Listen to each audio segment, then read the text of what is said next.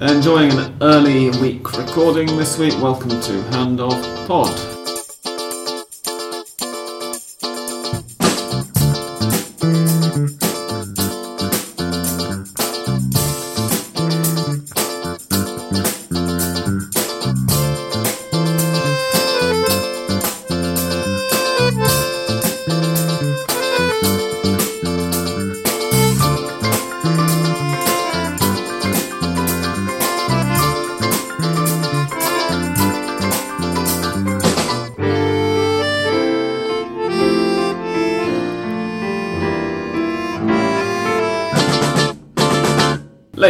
Gentlemen, boys and girls, welcome to episode 286 of Hand of Pod. I'm Sam Kelly. This week in my living room are English Dan Hello and welcome to another recording. and Argentine Andres. Hello and welcome. man. How are you both guys? Yeah, pretty good, pretty good. Yeah, pretty good. Can't complain. Excellent. Glad to hear it. Right, the scores from the weekend just gone in the Argentine Superliga were. I've just realised that I challenged somebody earlier to a predict off this Mhm. weekend, and there are no matches this weekend. So So that's. I'm not sure what he's tweeted me. I assume it'll be the, the matches following in a weekend. week and a half's time. So that'll be a hangover for next week. Well, Um, yeah, you can save them. You can. Yeah. You, you must uh, remember next week not to ask anyone to. I- yeah, it's always good to have to, them in reserve, I guess. You know. I'm really Don't clever today on the ball. Uh, the scores from the weekend just gone on Friday evening. There were two matches. Rosario Central beat Chacarita Juniors 3 1 in Rosario. And in Santa Fe, Lanús got a somewhat surprising victory over Colón 2 1. On Saturday, Argentinos Juniors beat Newell's Old Boys 1 0 in the Estadio Diego Maradona. Temperley won Huracan 2, San Martín de San Juan 3, Gimnasia y Esgrima La Plata 0, San Lorenzo 2, Olimpo 0, Talleres 1, Defensa y Justicia 0, lots of home clean sheets on Saturday. On Sunday morning slash afternoon, um, because it, the first half was played in the morning and the second in the afternoon. Um, there was another home clean sheet. Racing beat Patronato 5 0 in a match which I'm sure paralysed television screens across Europe. That was the idea anyway. Arsenal de Sarandí and Vélez Sarsfield drew 1 1 in Sarandí. Estudiantes lost at home 1 0 to Godoy Cruz, who as a result now have two consecutive away wins after not managing a single away win uh, since about the second round of the championship. Atletico Tucumán held Boca Juniors to a 1 1 draw in Tucumán, and River Plate, fresh off the back of that Super Clásico Supercopa win, beat Belgrano 3 1. On Monday, the final scores were Banfield nil, Unión de Santa Fe 2, and Tigre 1, Independiente 1. Just going back to that point about the 11 o'clock kickoffs and apparently meant to be for European audiences. Do any European countries actually get Argentine football? Some, some must. I've seen Argentine football on television in Spain. That was 10 years ago, but. 10 years ago, yeah. I don't know if they would now that all the rights have changed. And clearly, um, they're trying to make it attractive for that market. Yeah, they it's think that- bit of a waste of time no one's got the rights. Yeah, and, and So why they have think to find out. why they think that the best way of doing this is to schedule not particularly attractive matches At the same time as Barcelona play. Competition. Exactly. Yeah, I mean, Genius. directly in competition with the Premier League and La Liga and Serie A. I don't know. I would have thought that the sensible thing to They- do. I think would they have can watch to it. stick to putting the best matches at sort of five o'clock. Hmm. Partic- most notably, the Boca and River matches, because to be honest, those are the ones that foreigners are most likely to want to watch. Yes. You know, foreigners who don't listen to this podcast that might want to dip their toes. and don't realise that watching. Argentine football is actually not that good to watch. Yeah, and that as well. Uh, but that you know want to dip their toes into the world of watching Argentine football, I would think are going to be most attracted to watching Boca and River. So don't put Boca's game at seven o'clock at uh, sorry, a quarter to six at night, and Rivers at eight o'clock at night, which is eleven o'clock at night in the UK and midnight in Western Europe. I would have thought would be the obvious thing to do. Um, I, I think they can watch it via streaming, of course, but um, yes, the problem is that the times, the, the schedule of the of the rounds, now that they, they uh, more winter times, uh, means that you have uh, matches at 11 a.m. here and uh, 2 p.m. in the UK, and then, like you said, at, at uh, midnight, the, in the case or 11 uh, p.m. in the case of, of, of River, and perhaps the, the, the best part is that Boca and River played one uh, before one after the other. But Yeah. uh, yes, you have to be 11 hours in front of the TV, perhaps almost, to watch all of the matches. Uh, Yeah, I, I took a break in the middle of it. I mean, I, I, I watched. I ended up watching most of the second half of the Racing game on Sunday. Um, we may as well start there because it was a good win and because Dan's here. I am, so yes. Congratulations. Dan. Two goals for Alejandro Donatti. So is he the new Lautaro Martinez? I think, yeah, of course. There's only one way to see it. The, um, Lautaro is 20 now. He's probably over, of course.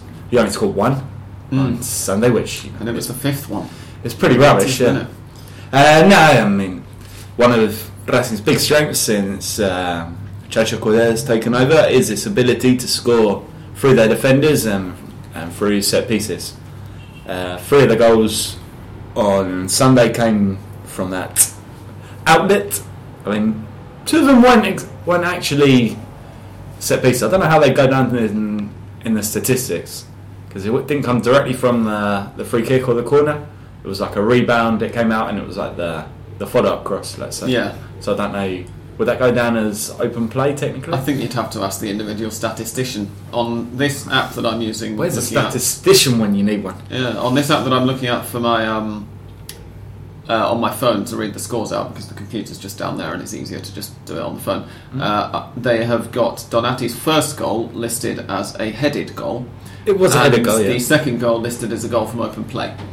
Um, Yes. because of course Argentine statisticians separates those two categories as well because nobody's ever seen a headed goal scored from open play. in I've just seen it. Um, Leonardo Sigali's opener was also a, a headed goal. So Yes. three goals, and two of them. in in total, Donatti scored three and Sigali two, I think. In, In total- the se- yeah, in the season so far, yeah, which means actually in Which what, means eight no- games we've had so far in Superliga in 2018. Oh, so far this year, yes. Yes. Uh, we came back for the 13th round, something like that, didn't we? So, yeah, it's about eight. That during means which Racing have won six and drawn one. So they've been a very, very hard team to beat. And the great thing about Sunday's performance was, aside from the goals, because Racing have been scoring goals under Coudet, uh, it was just a fantastic team performance against a Patronato team that, let's be honest, were pretty damn awful. But Racing the week before I played a Chacarita team, which is also awful, and only drawn. So it was a dominant performance. Racing had something like almost 70% of the ball. They had so many chances. It could have even been more if Lautaro wasn't snatching at his chances early. But the kid, you can see he kind of wanted to go off uh, for his first international call up on a high. So he was really looking for that goal. And actually, Coudet cheekily said he would have taken him off long before, but he wanted to give him the give him that boost.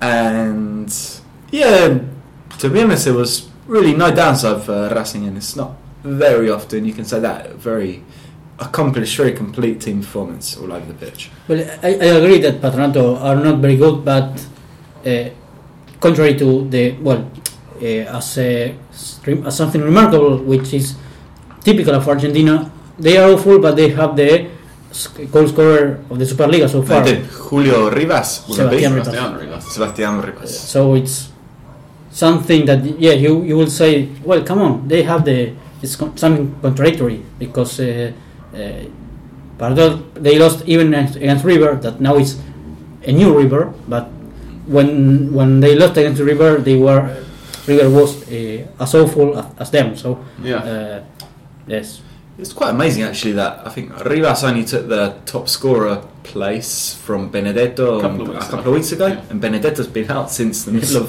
November. Indeed, yeah. Doesn't say something about the some the somewhat lack of firepower in in the Superliga and the fact that you can look at stats but and say, ah, right, this striker's only got I don't know.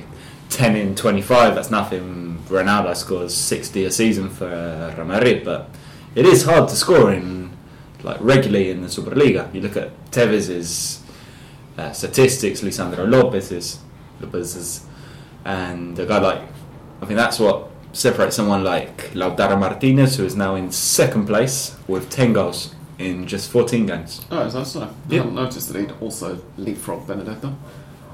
This yeah, this week he did. Oh, so he has, yeah. 10 and 14 in Only one the behind 2017-18 season. Yeah, Yeah. haven't played far fewer matches, I'm guessing. And Ignacio Scocco's gone level with him, although we'll get Mhm. onto that uh, a little later because we're not going to talk about River just yet. But well done, Racing. Um, shortly after that match, I'm going to talk about this one now because I know that uh, I've read one or two blog posts. Uh, there was a, an article on uh, Peter's um, website, Golazo Argentino, um, a week or two ago on, on how interesting uh, Vélez Sarsfield are to watch under Gabriel Heinze and what lovely football he's got them playing. Whenever I So, watch of course them, they, they don't seem to live up to this. They, they No. drew, but they drew away to Arsenal. I mean, it's not fantastic, that is it? And they didn't look that good in doing it either. Um, And rumors uh, said last week that Heinze was linked with Boca. In case Mm-hmm. Boca doesn't win the Copa Libertadores and Guillermo Barros Schelotto leaves Boca, that Tevez and I don't remember the other uh, strong player that uh, is right now at Boca that they wanted Gabriel Heinze in case Yeah, that's a rumour going around. that, that happens. He's the wanted success. I mean, so far, results wise at least, I, I, I do get the point that the football at Vélez has improved. Um, but the results are underwhelming, really. Yeah, but Vélez are underwhelming. They've got such a poor team. I guess Heinze kind of generates this sympathy because he's trying to play decent football with a, with a team that is pretty poor. And also, he's putting his faith in the yo- in the youngsters. Not that he's got an awful lot of choice in that matter, given the club that he's at. But um, yeah, I just I, I think that there's been a little bit much made of them. Um, elsewhere, the other big results were there was one on Saturday. Um, in fact, there were two on Saturday regarding the title race, which might possibly be going to develop into a title race now if we're lucky. Um, on Saturday evening, San Lorenzo beat Olimpo 2 0. There's, I don't think, an awful lot to talk about with this one, really. Nahuel Barrios scored a really, really nice opener um, for San Lorenzo. Nicolas Blandi added to that. Both of those goals came in the second half because San Lorenzo had sort of struggled to break down Olimpo's um, very much rearguard action during the first half. Um, but eventually they got the win. I did see one or two slightly um, annoyed comments, unsurprisingly, from Mariano on Twitter while the game was going on, saying that uh, the team have gone downhill, that Leandro Romagnoli isn't the player he once was, but he's still the best player they've got going forward. Um, or at least from a creation, creative point of view, if not, you know, obviously Nicolas Blandi is probably the Poor star. of the Mariano, he's never happy. Uh, no, he's not. Um, but It's yeah, like an old uh, man that's complaining all the time with the team. and yet somehow they remain up there and in contention if Boca start to fall off. And They're the team, 11 points behind, right? they are, yeah, San Lorenzo are, yeah, and the team who um, are very much in contention are Talleres, who won a quite astonishingly bad-tempered match um, against Defensa Justicia in Cordoba, 1-0 thanks to a Juan Ramirez goal uh, about half an hour in. Um, towards the end of that game, Santiago Silva was sent off to temporarily give Defensa Justicia a one-man advantage before they then had two people sent off in the space of about two or three minutes. Lisandro Martinez and Alexander Barboza, the young ex River Plate defender who is now y Justicia's captain and who almost took Juan Cruz Komar's head off hmm. with an elbow before going absolutely nuts when the referee sent him off for it. And he was he seemed really genuinely to be sort of oh it's a big conspiracy how can you possibly send me off for that he I mean he, it was horrible He hit took two- chunk out of his cheek He hit two times with uh, two players with an elbow, Yeah. with his elbow, and then he complained when he was sent off. Well, I know what, what he he tried to do or what he thought that uh, football is with elbows. Well, no, it's not. Yeah, um, that does mean that both of Defensa y Justicia's centre backs are going to be suspended for their next match. That's his So if you're planning on betting on them, uh, maybe bet against them next weekend. Or at least that there's going to be a lot of goals. Yes, all that. Um, but those two results meant that the pressure, such as it was, was on Boca, who were eight points ahead of Talleres going into that match. Um, and they could only draw away to Atletico Tucumán. They were held 1 1. It was, again, a decent performance by Boca's opponents. We talked last week, Andres, about how some of the um, opponents that Boca have got coming up might have looked at that Supercopa game and said, right, well, this is how we can play against them, especially combined with the fact that Argentinos Juniors had, had also beaten Boca 2 0 a couple a week and a half before. Um, it, it looked to me like that was what Atletico were trying to do. They, they sort of kept Boca to. I wouldn't say that Boca didn't have any chances. They, they had far more chances, in fact, than Atletico did. Um, but a lot of them were from the sort of positions that, that the hosts seemed fairly comfortable allowing them to have shots with. Yes, cutting the rhythm, um, running, pushing, trying to make uh, the, the game a bit dirtier in a good sense. Mm. And uh, yes, that uh, got the effect because well, Boca rescued the point in the last minute, but uh, the image they, they left was um, similar the one to the, to the match in which they lost against Argentinos Juniors, and then in the one in which they uh, grabbed a win in the last minute against Tigre. So uh, the, these matches were like uh, proof that if, if you make Boca play uncomfortable, well, you can get the, the, a, a good result, uh, or mostly good result, as Tigre didn't get it, but for a couple of minutes. Yeah, um, it was an interesting one from Boca in that both Carlos Tevez and Ramon Abila were on the pitch at the same time in the starting lineup. I think they had to go for that, right? Because Tevez Yeah. Blan as the false nine, let's say, as they Just as they've labelled him, just wasn't and, doing and, anything. and he's happier when playing behind two strikers. The, the problem, I think, as much as anything for him at the weekend was that neither of those two strikers were playing particularly well. Christian No. Pavon was one of, of course, he's not really a striker; he's more of a winger. Uh, but he was one of the front two alongside Abila, um, and so it's going to be interesting to see how Boca can can regroup and, and think things through again um, when we come back from the international break. Because I start to try to shout over the exhaust pipe of that idiot.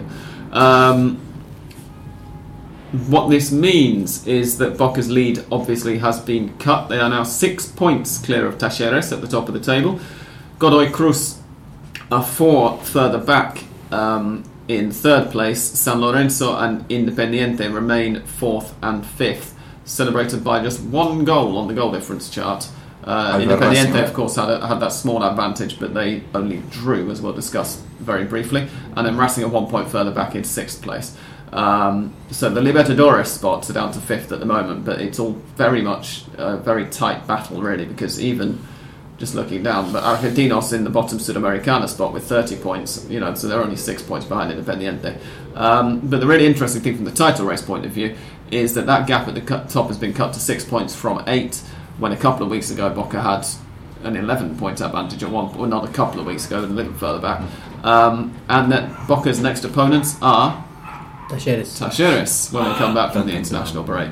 Um, in the Bombonera, right? Yes, that is. I think that right now is the difference bequi- because Yeah. um, well, when they had to play away in the last matches, they had problems, and the Bombonera ha- still has this special uh, environment that perhaps can re- can help them rescue uh, or at least get uh, ma- maintain or keep the advantage they have right now. Because of course, losing will mean to from Yeah. that that uh, decided title uh, to well have a, right, a really big question mark.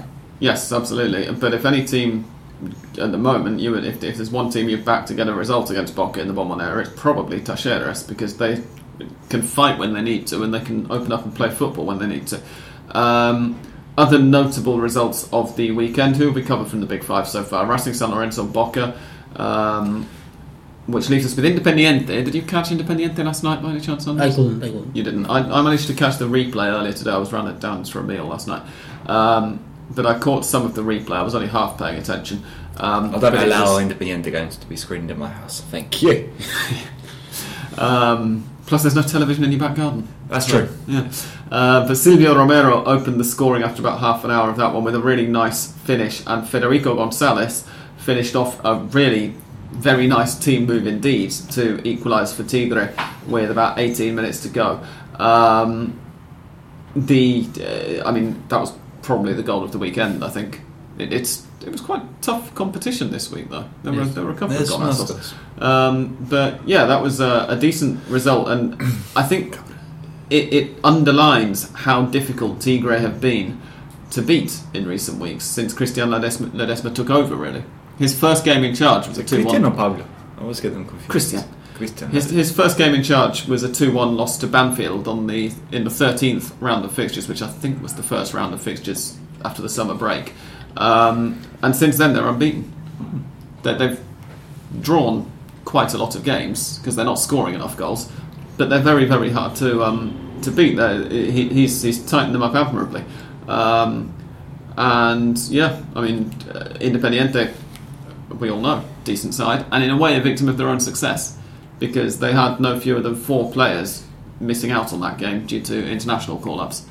Uh, Fabricio Bustos and Maxi Mesa, who was played as part of the first 11 in Argentina training today, interestingly, um, and uh, for Uruguay, the goalkeeper Martin Campaña and um, Gaston Silva, the left I back. hadn't realised they'd already gone. That's Yeah. pretty poor scheduling. And again, Yeah, Albil was isn't it? the goal, goalkeeper after, after being the third goalkeeper, uh, the the one who was the the substitute.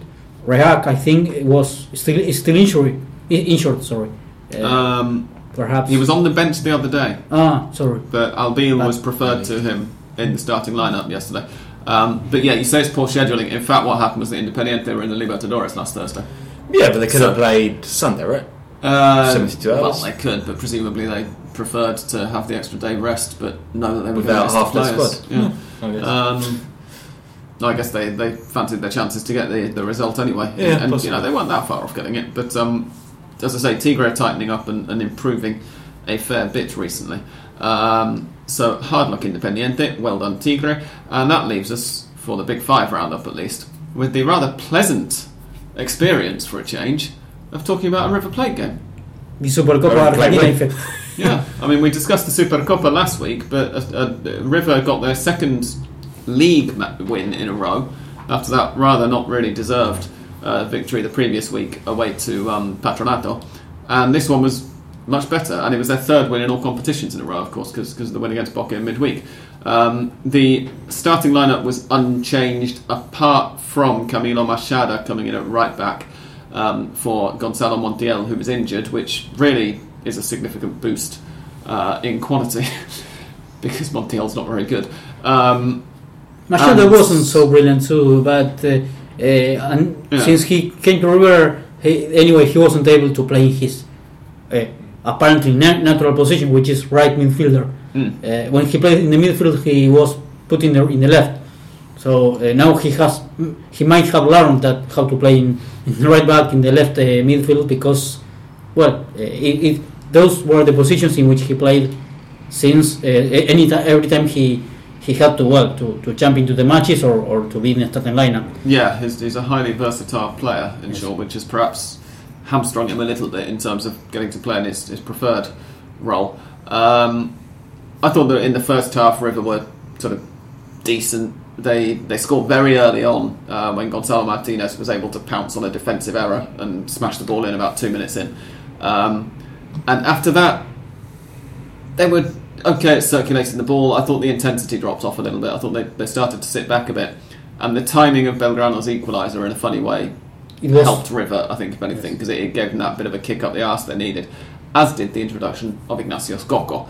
Um, Strangely and this left is- on the bench once again, right? Indeed, yes. Um, he was introduced for Rodrigo Mora.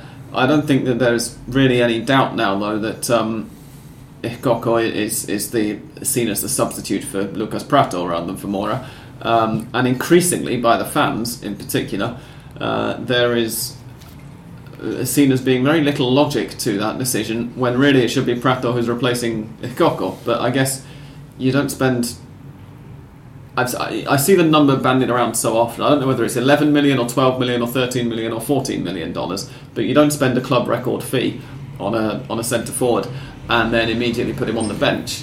They No, it's a hell of a lot of money. And Um, and They clearly, need. Gallardo is absolutely desperate for Pratto to actually start scoring. The problem is that- Scocco is, is, is The problem is that uh, Mora and Scocco, for I think Gallardo uh, believes that Mora and, and Scocco or Scocco can play, but not uh, uh, Not Pratto Pratto and and Scocco Scocco, because uh, uh, sorry, uh, uh, Mora and Scocco because they play for him in similar positions. Yeah, they're both second strikers, Yes. really. Um, and in fact, this is I think you mentioned on last week's um, podcast as well, Andres, that, that Scocco himself has recently said, you know, I'm not really a goal scorer. Yes. Uh, I've just been scoring a lot of goals recently, but I'm normally more of a second striker. Same can Um, be said for Pratto, really. He's never been a prolific, prolific goal scorer in his But now he's well, also heavy and he slow. wasn't. He did well at Sao Paulo from. No, I'm not, no, I'm I saying seem he's done well in a lot of places, but it's not just because he's a 30 goal a season striker. No, sure. gives you a lot around the pitch, which he's not quite doing with River right now. He holds Hmm. the ball up well, he links up intelligently. Yeah, the, the other day was was uh, better He's better missing that at the moment. Not assisting- beside the goals. assisting and making that dirty play uh, than than being the scorer or the or the striker that we thought he would be. Um, in fact, Donatti scored three times the goals sco- uh, Pratto scored, Mm. three against one. Yeah, Um, yeah, I'm, I'm sure he scored one. Yeah, you're right. Yes, yes, against uh, the Godoy Cruz. Thank he you. scored uh, his only goal so far. But uh, well, he worked well as an assistant, as I said, as I said uh, making the similar pass Hector Enrique did to Maradona in '86 against England. he assisted Nacho Scocco, who ran almost uh, since the, the the midfield, and he he expected the, the, the return of that pass. I think. Well, yeah, and Nacho Scocco finally. decided to score him, himself yes. instead. Um, it was a very, very similar goal to Maradona's goal in '86 in in most ways, apart from the fact that Scocco didn't really have to run around anybody. Um, but it was just, I mean, it, it, it was an improvement all over the pitch, really, for River. I thought I don't want to go on about them too much, but um, we talked last week about the Super Copa, about how this could be the injection of confidence they need and the base to build on. And based on the evidence of one match, which of course is not evidence, it's just anecdotal, um, but based on what we did see the other day, it would suggest that that's what the team have decided needs to happen as well. would have been so good to play the match against Boca two months ago. Mm. So that would mean for River uh, the confidence. Which, which of course it should have been. It should have Yes. been played at the end of the summer break rather Yes. than midway through after the season had started again. But yeah, it, it might have uh, made a big difference to Rivers' um, recent form. I'm trying to work out how many because I, I suspect they haven't had anybody called up for Argentina for this international They've break. to have like a few Um, Uruguayans at least. Well, Quintero, the the man who got into Rivers' starting lineup, is away with Colombia. He's playing against. Well, I don't know whether he's playing, but he's, he's going to be uh, in the camp to play France on. I think it's Saturday. It's the same day Argentina play. That's Saturday, isn't it? Friday. Friday, Friday.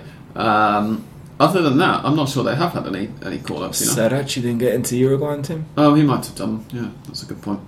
Forgotten about him. But otherwise, they're basically they- they've got a couple of weeks to work all together now without any any key players really being called up. So, in the same way that Independiente last night were a victim of their own success, maybe River are going to benefit from being a bit shit for so long.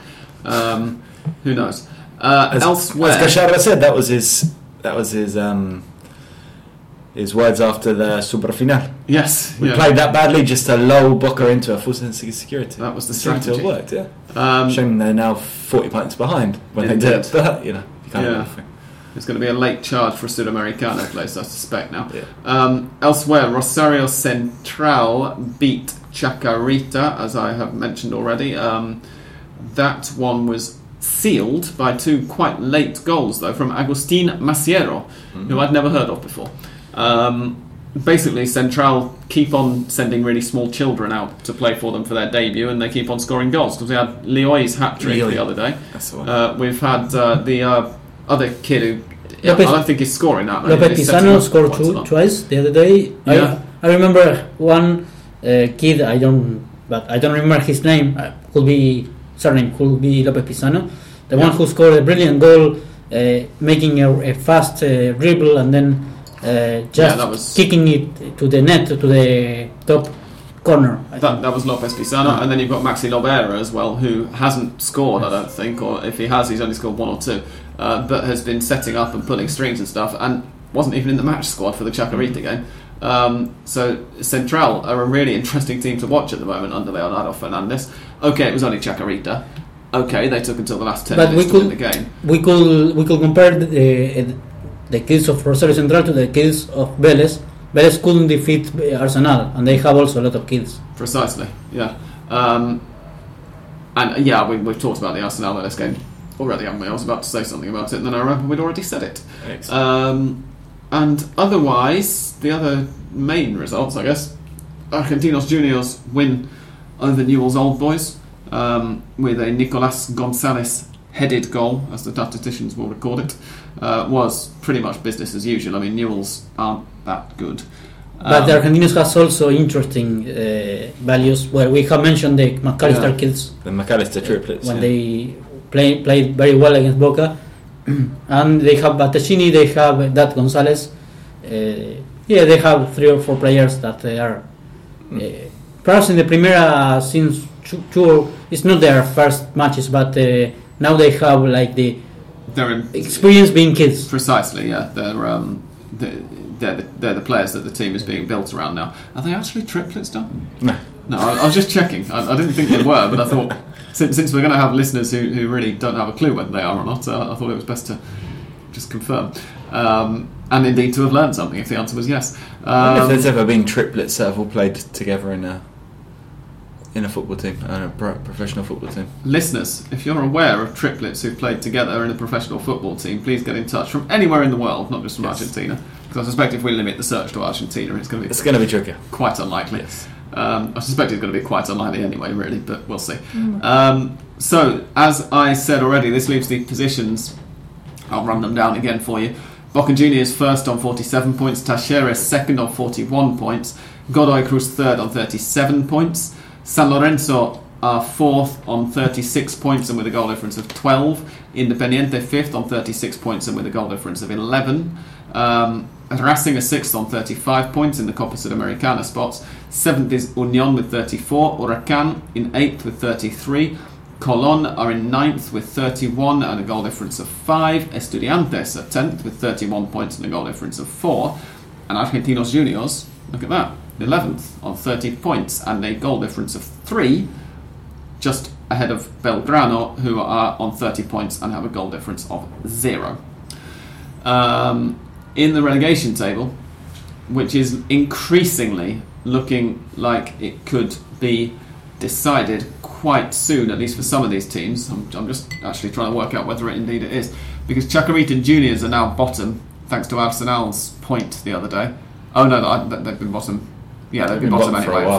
wouldn't they? Um, with 0.7 points per match, 14 points from 20 games. Arsenal de Sarandía second bottom and closing in on the first relegation from the top flight that they've ever had, Yes, um, with on. 93 points from 96 games, which is 20 fewer than Vélez Sarsfield, who are not in the relegation zone. And there are how many games left to go now? 10? Less, I think. No, fewer. Yeah, yeah. Yeah. Next Uh, round is 20. So nine. Next round is 20. Is the 21st. Ah, So- 21st, sorry. The Yes. first 22nd, Seven, 23rd, then. 24th, 25th, 26th, 27th, 27th. So seven rounds left, which means They're- 21 points to play for. Ooh. They're down. Yeah. So if Arsenal don't win the next game, then they won't be able to overtake any of Vélez or Tigre. They might be able to get past Patronato still. But So- essentially, They're down. Yeah. they're, mathematically, they are all but relegated uh, with seven rounds to go. Um, Temperley are in 26th spot of the relegation table, and Olimpo are in 25th. And just to put this into perspective, those two teams have played the same number of games in the relegation table as Arsenal and as Vélez and as Tigre. Um, so Olimpo are on uh, 99 points, so they're 14 behind Vélez. So in, in another few weeks, they could already the, the relegation really could be decided for everybody. Um, it, it has been that poor at the bottom of the Superliga table. Don't forget, these four teams will be relegated, and only two are coming up at the end of this season. So next season we'll have a 26 team top flight, and it will probably only a be streamlined 26. Yeah. and, and probably a, a transitional championship as well, which I think is is probably a help because when they if they have 24 teams, then they might just about get away with home and away for everybody in one season afterwards. I don't think they decided if there's going to be relegation at the end of the transition still. That's going to be Oh, the they should point. do though, surely. It's the alpha. But they We'll best say that. Um, but thank you for pointing out that that hasn't been confirmed. Actually, yeah, you're right because I, I keep just assuming it's going to happen, and it's not worth assuming anything in Argentina. It does not pay to do so. Um, we're going to take a break now, and when we come back, we're going to talk about the Argentine national team and about perhaps a rather less happy headline for Racing fans than that 5 0 win was the other day.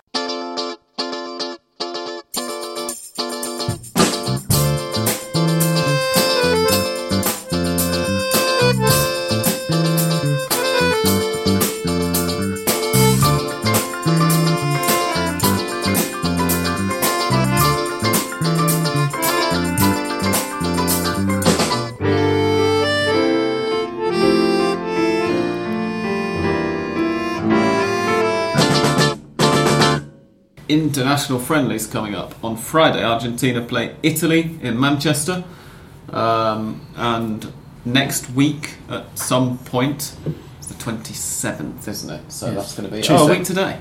Um, Yes. They will be playing Spain in Madrid. How do we think they're going to do? Against Italy, they sh- should get a positive result because Italy are awful at the moment and really don't have much of a team. Um, Spain's going to be a more interesting match, I think. It could be could be f- fairly hard fought. I haven't seen the Spain team, but I'm assuming most of the big names are going to be there. Uh, but more than the results, uh, what Argentina are going to be looking for in these two games is finding the team and kind of ironing out the last couple of doubts Sampaoli has with regards to his squad to go to Russia. Uh, I'd say that if you look at the squad now, Sampaoli probably has, mm, I'd say, 18 of his 23 already on the plane. He, he claims to know what 80% of the squad's going to be. So that would And be occasionally, yeah, occasionally he claims that he actually knows 100% of the squad, but tells the media 80% because he wants to leave some room in case somebody gets injured and, Yeah. what I mean, and so on. Um, so whether he actually knows how much of the squad he's made up his mind on, we don't know. But yeah, I would think 8 or 18 or 19 names are probably made up. So who are those going to be? Uh, And, and by extension, or, or perhaps actually more interestingly than just listing a bunch of 18 or 19 names that all of our listeners will already know, who are the players in the current friendly squad who might have an opportunity to play their way into the World Cup squad and who aren't already there? I'm thinking, given that he's there, I'm assuming Ramiro Funes Mori. Um, yeah, I mean, he's Lautaro who's missed a lot of time with injury, but he's got to be in there. Precisely, and, and there's obviously a reason that Sampaoli's called him up at this stage. Lautaro Martinez, And Cristian Pavon. yeah. Um, any others? Uh, Bustos is an interesting alternative at right back, a place where Argentina really don't have uh, many options behind Mercado, who's one of these guys you can say is on the plane right now. And Bustos, I think he's got a very good chance of of making a claim for that place. I mean, we made the point before that Sampaoli's called him up several times uh, during the World Cup qualifiers as well, and just kept getting frustrated because Bustos kept getting minor injuries that just kept him out for international duty, almost Ryan Giggs like in the efficacy. Well, and on the other flank, you'd say the fullbacks are likely to be Marcos Acuna, who's another guy who, barring you know any catastrophe, will be on the plane, Mm. and Tagliafico being the backup, you'd imagine. And Yeah. he's likely to play on Friday at least. Here I have the apparently the, the training session today in which he, uh, well, there was a draw uh, of this uh, that could be a team uh, on Friday. We could we could say also that Italy has, uh, as they are are not going to play the World Cup, uh, they the call up from Di Biagio was with a lot of players that are young or, or in a perhaps a culture that aren't uh, haven't been called up before. Or Yeah, he's, he's looking not- towards Euro 2020 and, Yes. and the Nations League, whatever the fuck that is, and all the rest of it. But uh, uh, regarding Argentina, today there was a 4 3 1 2 with, well, Lionel, Lionel Messi, of course, as, a, as enganche, then uh, the three, a three line, uh, a three man midfield with Meza, Paredes, and Biglia. hmm Interesting. And then, then Lanzini had a place there in the team. Uh, and in the left, it was uh, Di Maria uh, with, well, Pipe Higuain. And then the complete uh, formation was with Romero, Mercado, or Bustos will be the, the option. Fazio, Tamendi, not uh, Funes Mori, but it could change. Tagliafico. Then Biglia, Meza or Paredes, Lanzini, Messi, Di Maria, and Higuain. Uh-huh. Interesting. Interesting. That is for, for Italy, uh, playing for Italy. But I think that, that against Spain it will be a more specific team, just looking for the World Cup because Spain will be there in the, in Russia. So Yeah. You can imagine from that team possibly that in the second half it might mutate into a 4 2 3 1. And you're talking about Pavon coming in to the right and possibly Higuain coming off uh, Lautaro Martinez. I'd say those are the changes that Sampaoli would look to make in. yes, if talking about the a four a four man defense because. Uh, he, he said that he will try this and uh, even when it's not his uh, favorite system Mhm. as he likes more to, to play more with three men uh, in the back. But provided that it wasn't very good in the Nigeria, uh, the friendly against Nigeria, in, in which they conceded four goals, uh, perhaps he thought on well, at, at least thinking it as an alternative to have four men in, in the back. Hmm. What are the main things that Sampaoli is going to want to be looking for in this um, double header of friendlies? Because Uh, the results all of a sudden aren't that important, which is a bit of a luxury. Obviously, it's a luxury you had in, in the last two games as well against Russia and Nigeria, which Andres has just touched on.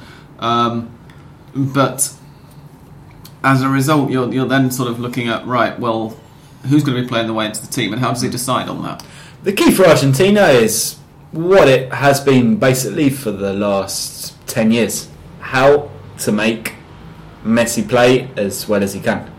That's always the first priority for any Argentina coach. And aside from a couple of instances, it's been something that has often failed.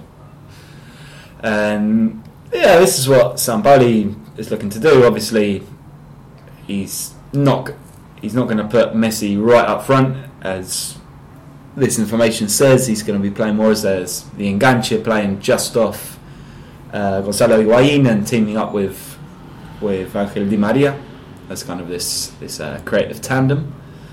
And then yeah, then in the second half, I'm I'm sure we'll see we'll see more options going through. Yes, see how Paredes, perhaps Paredes has already been called by by, by Sampaoli, but couldn't perhaps uh, do something real. Uh, I I thought he would have more opportunities or to do better things. As I like the way he plays. I'm And trying he to could remember be- who was there in Russia that wasn't mentioned in the team. Banega, I'm guessing, is in the squad, but they're going to give Paredes a guy who's kind of Well, this is what I was going to ask as well. It re- related to Lo this. Celso was the other one who played against Nigeria and Russia and wasn't particularly impressive, but Yeah. he might have a chance. And so, so related to this, are there any players who are not in this squad for the, the these current friendlies and who stand a decent chance of, of getting to the World Cup? Obviously, Aguero might be dropping out of it. It's a bit unclear. But Javier, Javier Correa, obviously. Javier Correa has been called Angel. up. Angel Correa, sorry, has yeah, Javier Correa plays for Godoy Cruz. Mm, Johan or something, right? Um, No, Colon. Colin, thank you, um, And there But is yeah, another so Korean. An- Angel Correa has been called up, and it's a bit unclear about whether it's it's intended as a replacement for Aguero because Aguero's fitness is a bit iffy apparently at the moment. I think But they just haven't bothered to- to be. I think they haven't bothered to take Aguero out of the squad. No, he's essentially Manchester because he's in. Manchester anyway, Yeah. yeah. and he'll be linking up with the squad. But I don't, I can't see him playing because No. his injuries should have kept him out for two or three weeks. But him aside, if we say that Aguero is effectively out of the squad for these tournaments, But uh, the sorry for, for these friendlies, um, aside from him, who is not in the squad for these friendlies but actually has a chance of getting to the World Cup, Ah, the two Italian kids, uh, Dybala and Icardi, definitely. right? Where there's, You reckon? Really? You can't? there was a lot of hysteria about them being left out, but they're, they're both in the running few- still. There have also been a fair few reports that Icardi is not going because he's failed to do it when he's been called on. I mean, Yeah, I Di- wouldn't write him Dybala. I realise yet. that's been said about Dybala as well, but I'd be really surprised if Dybala doesn't go because But he's a replacement for If Messi. you think about that, Lautaro Martinez hasn't even had a chance, Mm. and now he will have that. But Yeah. he will, he should score three goals against Spain, uh, and then you will say, oh, he has scored three goals and Icardi, even when he played for a qualifiers, and now Lautaro Martinez has the possibility to fail because they are friendlies, even when they are so close to the World Cup. And now he scored two goals against Spain, and you will say, oh well, he's good, and Icardi isn't because he hasn't scored many goals. Well, he hasn't got any goals against. Uh, Well, hen- hen- hence the, the question. I mean, if, Yes. if Icardi isn't being given the chance to compete with Martinez, for example, um, in in the uh, training sessions that they're having now, if he's not been invited to spend some time getting to know the players and, and having some more time training alongside Messi and alongside Higuain and so on, is Sampaoli still thinking of him for the squad? He's he's an alternative, definitely. How, m- I mean, how many strikers do we think you know number nines can Argentina bring? You got Higuain and Agüero who are going to Yeah. be there. You'd say it's a maximum of three, right? Yeah. Because you've got Messi in another position who's almost like another forward. So yeah, I'd say you're looking at in a situation where it's between possibly Icardi or or Lautaro uh, to take that third centre forward role in the squad. hmm Yes, if Unless, of course, uh, Sampaoli decides I need to take two and goes for someone like Pavon or or Correa, who are kind of more like utility men. Let's say they can play on either flank and they can fill, you know, emergencies Well, in, in a World yeah. Cup. I, I think That's- Pavon's likely to be in the squad anyway, um, as a midfielder rather than as a forward. But yeah, It's an interesting. It's an interesting uh, perspective for for Argentina. They've got the luxury of having a hell of a lot of good players who are fighting to be in the team and uh, also in decent form.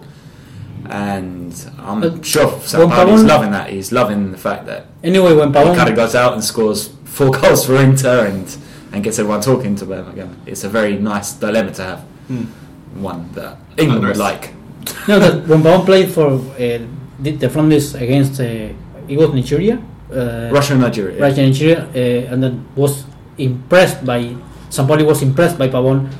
Uh, he made him play more more like uh, Salvio uh, if he were in the world in the World Cup in the in the squad, uh, which is to have, have defensive also uh, um, actions in in the uh, marking and then going to the all, all uh, running all the band the right side. I mean, um, and it, it's something that he doesn't do at Boca, or some sometimes he does it, but not uh, as a normal duty uh, to have to, to, to go to the defense and try to mark. And, and when he played against Nigeria, as Argentina doesn't play with uh, didn't play with four men uh, four uh, men defense, uh, he had to do that. But he, that's something that he doesn't do at Boca. They play with the normal right four four men back with um, I mean with Jara, Goltz, Magallan, and, and uh, uh, well Mas or or Fabra.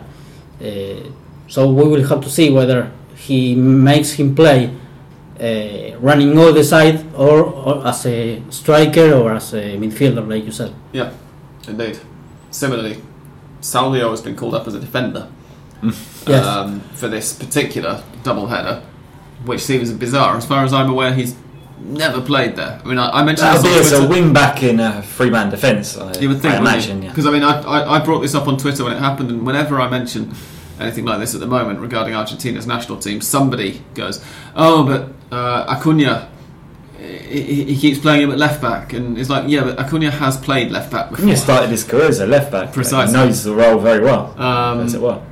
Even if it's not his you know his main position now at club level, he, he's he's experienced there. Whereas Salvio, as far as I'm aware, has tended started to be an attacking forward almost, right? Yeah. Um, so it's, it's a bit of a weird one that, but hey, Okay. what are you going to do? Yes. Um, but yeah, so in short, it, it, it's not going to be easy, I don't think, for any, certainly for any non-number nine or for any non-attacking player, because perhaps we should include Dybala in this, um, to force their way into the World Cup squad now. And what about Tevez? Not involved in this. Player of the people. I don't think it's going to be easy for Carlos Tevez either, personally. Although there will be He's a playing media. so well right now. I've no doubt there'll be a massive media outcry when he's not involved when Sampaoli announces the squad. Um, It's incredible Uh, how yeah. life, life changes because one month ago uh, there was a campaign in the media asking whether it was Lautaro or Tevez to go to World Cup, and now Tevez has has well not played very well against Boca. He has been criticized. He hasn't played well against Atletico Tucumán, and also he had some problems in terms of politics, not sports, hmm. regarding with some well black money or well uh, offshores uh, issue. Oh yeah, he's been giving Yes. money, or reportedly, if, they- if his lawyers are listening, uh, has been giving money along with somebody else. I can't remember who the other player is, uh, and they've been donating money to. To Yes. who was it?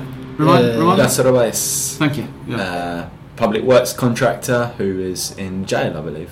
Hmm. Yeah, for, he, was he the one who took suitcases of money to a nunnery or something? And No, that was that was the other bloke. that was, uh, that was Cristobal Lopez. Yes. Jose Lopez. Ah. Jose Lopez.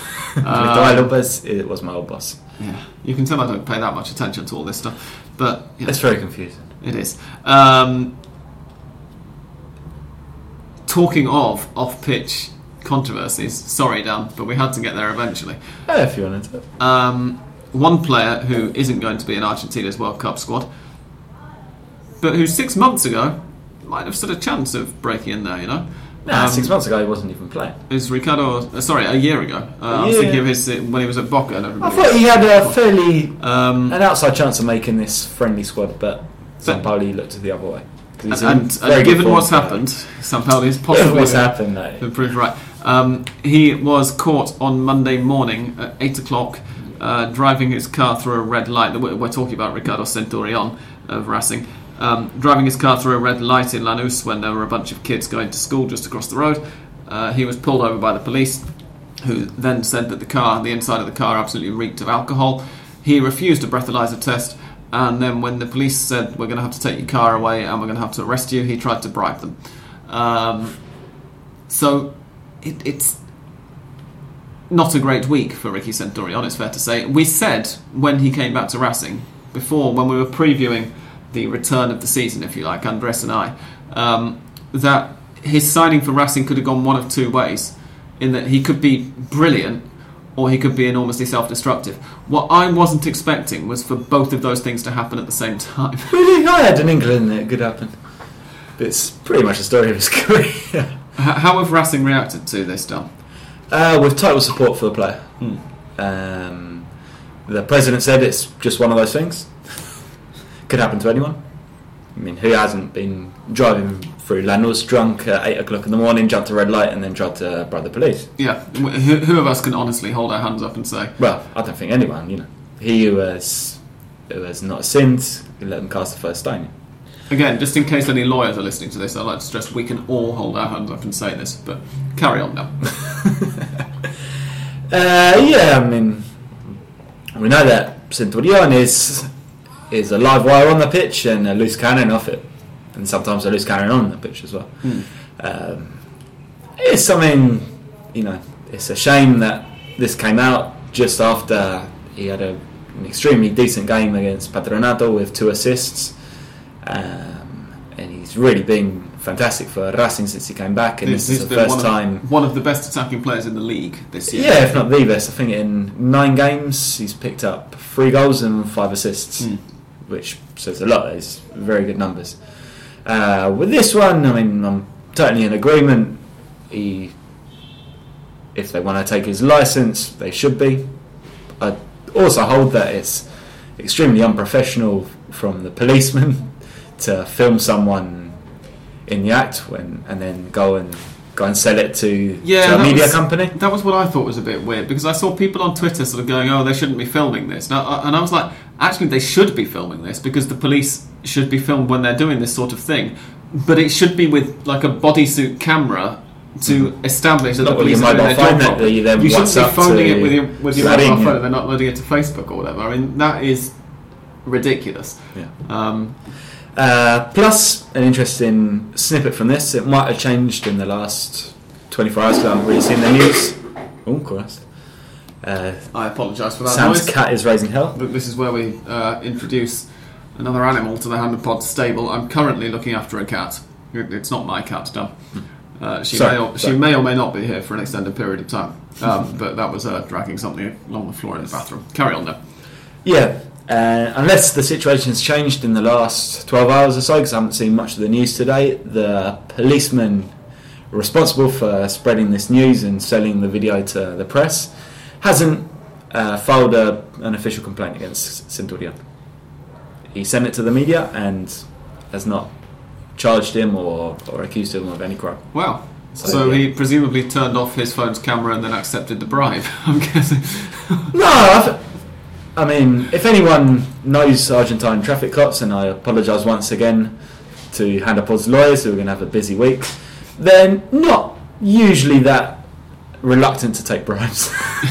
Who, who was so this? I think the fact that he We saw a famous guy and thought he could make more money selling the video to to a big media company than yeah. than with the bribe, that probably tipped the balance for him. Um, we- we'd also like to apologise if any of our listeners are Argentine traffic policemen, which um, I find unlikely, but just in case, we're, we're not implicating you in this person. No, of course not, of course I mean, we are, but Who was this famous player that used to say that he spent all of his money or, or, or most of his money in women and alcohol and George Best. George yes. Best. yeah. Well, And he, he, and he he, wasted said the rest. he said that he spent it well, not wasted.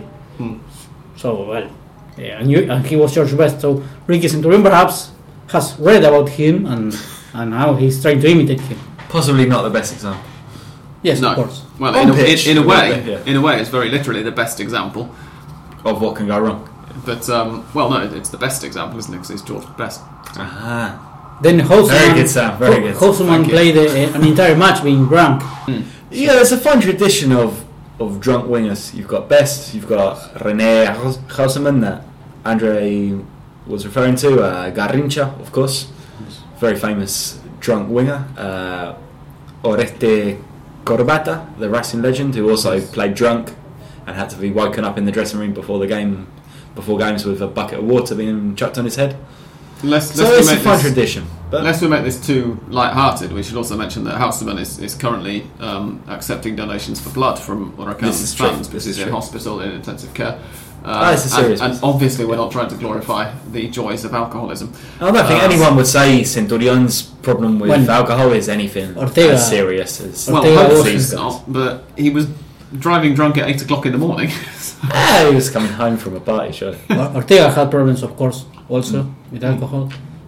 So yes, there It's a not an easy one. Yes. Shall we answer some listeners' questions? Why not? We have had several this week. I'm going to haul my computer up, in fact, to the uh, table to Hold be on. able to read them out.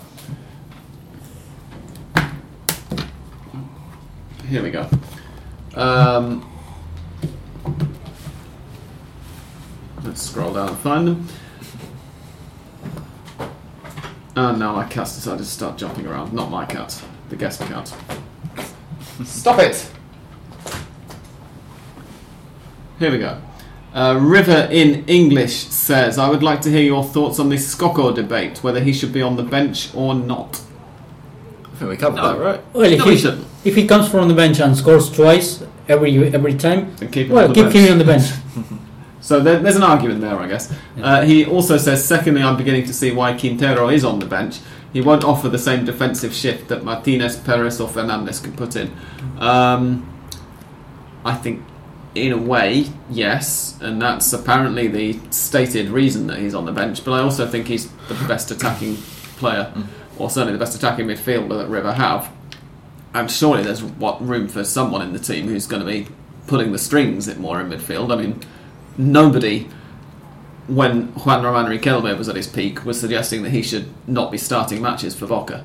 Um, so I, I think it's a shame when a player You like could say that can't- Quintero is is specific with he has a great pass or a pass between lines, like we could say, um, and that's his perhaps main ability. His main skills are perhaps he's not a runner. He's not uh, uh, has not defensive, of course, uh, skills, but he has that uh, special, perhaps, or specific ability. It might be a case of it's just something that responds to to the kind of form and and the situation in River at the moment. I think that if River at the moment were a team that were confident going forward and confident at the back, knowing that they could rely on their defence and midfielders, they could afford a player like Quintero. But since they've had so many problems putting a team together, like having just the pure playmakers, a luxury they haven't really been able to afford in recent weeks. So you say they need to sort of reach a point where they are dominating matches again before they can afford to start bringing Quintero. Yeah, essentially, yeah. I think that, player, okay, yeah. that, there's a certain amount of sense there. I think.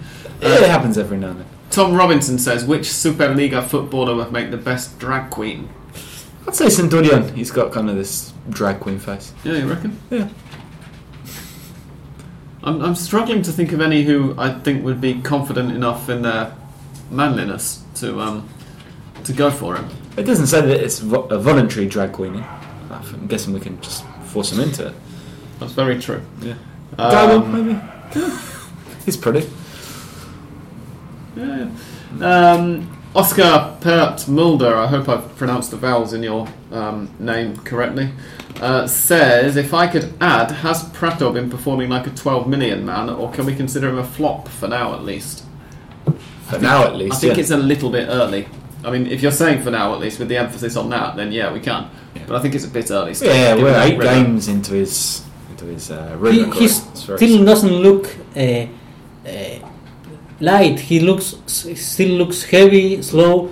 So he, I think he will take advantage of this two, three weeks to to get a better form because Well, he's apparently on a special training regime this week, right? this week. this week uh, he has had uh, should have already uh, started that regime Yeah. because You probably should have done that, yeah, pre-season, but you know. Well, or several years ago, depending on who you ask. Yes, But, um, there we go. Um, Ahmed Almodaris has uh, answered my call for prediction battle, and uh, as I mentioned at the start of the show, I completely forgot that there are no matches this weekend. So I'm assuming that the fixtures he sent me are the 21st round of fixtures, and therefore he'll be on next week's prediction battle. Emmanuel says, I doubted that guy, uh, you're talking about Pratto, so much even when people were blowing smoke his way since he had a call up in the Argentine squad. In my opinion, he was always a flop. Um, and for sure one after his poor performance so far. Bit, bit harsh. harsh. Yeah, think- bit harsh. Um, River in English chips in again on Pratto. It's still too soon to declare it a failure. Firstly, isn't of peak fitness or confidence. Oh, and there you go. That's how I knew Gallardo had him on a special training regime this week. 'cause he says Gallardo's put him on a special training regime this week. Secondly, he's playing in a team that has had some real problems generating attacks until last week. Time will tell. Stop biting the cable. Thank you. That was Dan I was talking to, listeners. Um, Oscar Mulder again says, hiding my Boca bias, I guess I could agree with that. So you're still overpaid, though. We'll see how he performs next season after a proper pre season with the squad. And then River in English says he's going to have to do something very extraordinary for us to consider we didn't overpay. I never thought it was a smart use of $13 million. Uh, Liam Kelly, who's no relation to me, asks Talleres for the title. First game back after the break is at Boca. Lose that and it's over. Shame that El Tanque Silva will be suspended. Of course he will, because he got a red card against his old club, Boca. One of That his is a shame. One of his very many old clubs, yeah. Also, it looks like the current bottom four don't want to stay up, and it's quite tight for the promotion playoff spots in Nacional B. Thank you for that contribution, Liam. Talleres for the title then? What do we think? I mean, It's a long. It's a real long shot. if they beat Boca in the Bombonera, it becomes a much less long shot. well if they are That's capable it. of it? that It- Boca But are still better do it. favourites, but yeah. Yeah. Well, ask us again in two weeks, basically, Liam. It all Um, depends on that game, as Liam rightly says. Lose it, and and the title is a foregone conclusion. Win, then it could get interesting. For winning us yes winning it at, at La Bombonera will mean two two things one that they were capable of winning Boca at La Bombonera in this moment at And this to moment, that, Barros Schelotto's Yes. going to be looking in Yes. the wanted ads pretty soon. Indeed. Um, Liam also says on Scocco, he's made an impact in the recent games. I think he should be starting ahead of Pratto, who's been a disappointment so far, but I hope he comes good. Can they work as a partnership? Yeah. Scocco and Pratto Yeah. or Because Scocco as, and Mora? as we say, by and large, it's, it's Scocco or Mora yes with Pratto, rather than, say, Scocco and Pratto. yes with and Mora. Gallardo opinion Gallardo thinks or well he's uh, looking uh, and watching them play in the trainings sessions all, all, all of the time so if he thinks Mora is uh, now better than Pratto than than Scocco that that is the mean that's that's why Scocco is not playing from the first minute and Pratto has no well Borré could be the one who plays in his in his place but now Borré I think he's not even even Pratto at this at this uh, level or at this form Pra- uh, for Gallardo is better than than Borré Yeah, I mean, Oh, Borres there. as well. anyone's better than Borre, surely. It's I'm like surprised. been erased but, from uh, the thing. Indeed. And Paul Richardson says if the Libertadores is expected to finish in December, I just interject briefly, it's not expected to finish in December, it's going to finish, in fact, in November, but it, it, it's, you know, it's scheduled. Um, will Boca, will the Boca side look a lot different with expected summer bids for the likes of Fabra, Barrios and Pavon? I'd Yes, it will. In, in the same way as at the end of last year's group stage, we said that River were probably favourites for the Libertadores, but it would depend on whether they could hang on to Alario and Driussi, and they didn't hang on to either of them. I'd say though that Boca have the financial muscle to keep those kind of players for at least six months more to the end of the year. Mm. Because if you've got a transition, a six month tournament, and the deciding stages of the Libertadores, I'd imagine those players will stay. But some of, some of that depends on which clubs are coming in for those players. Yeah, I mean, if Yeah. Paris Saint Germain decide they want Fabra for or Pavon, But Pavon, Exactly. Pavon has Um, been linked to Arsenal, and finally it was apparently smoke, Hmm. as they said that he, they will pay the clo- release clause with no, 30, that's, 50 that's million. Arsenal de London, not Yes, Arsenal, Arsenal, SRL. Arsenal, yes, Highbury, and uh, well, they may lose. They may lose if it's real. They may lose Fabra, Barrios, and Pavon perhaps, but they will have back uh, have uh, Benedetto back. Yes. I can see them possibly losing one of the three, but not all three. No, but Knowing then- how Boca run, it's not going to happen. But again, the need to win the Libertadores. At the end of last year's group stage, we said River would, get, would probably let one Yeah, of but Greece and Rivers- Ariel go, and they ended up having to let both of them go. But Rivers Sure. a different economy, it's different, Well, they a different scale. Then. Plenty of cash when it happened, though, as well. Anyway, sorry, I if I mean, Pablo- ri- Compared rich, to Boca, but as I always say, rich in behind. Argentina just Yeah. means that you're not in absolute mountains of debt. It doesn't mean you've actually got any. Oh no, totally. But Boca are financially powerful. They're the only team in. in You reckon? Yeah, yeah. Anyway, if Pavon leaves, there was a player that uh, the past weeks said that he will be glad to be back at Boca as he didn't leave an- a great image like Diego Perotti Hmm. that had already had been called up for Argentina, but he finally was injured. And uh, Ah, yeah. Yeah, yeah. but well, uh, he will be a good replacement for Pavon if Pavon leaves. Indeed.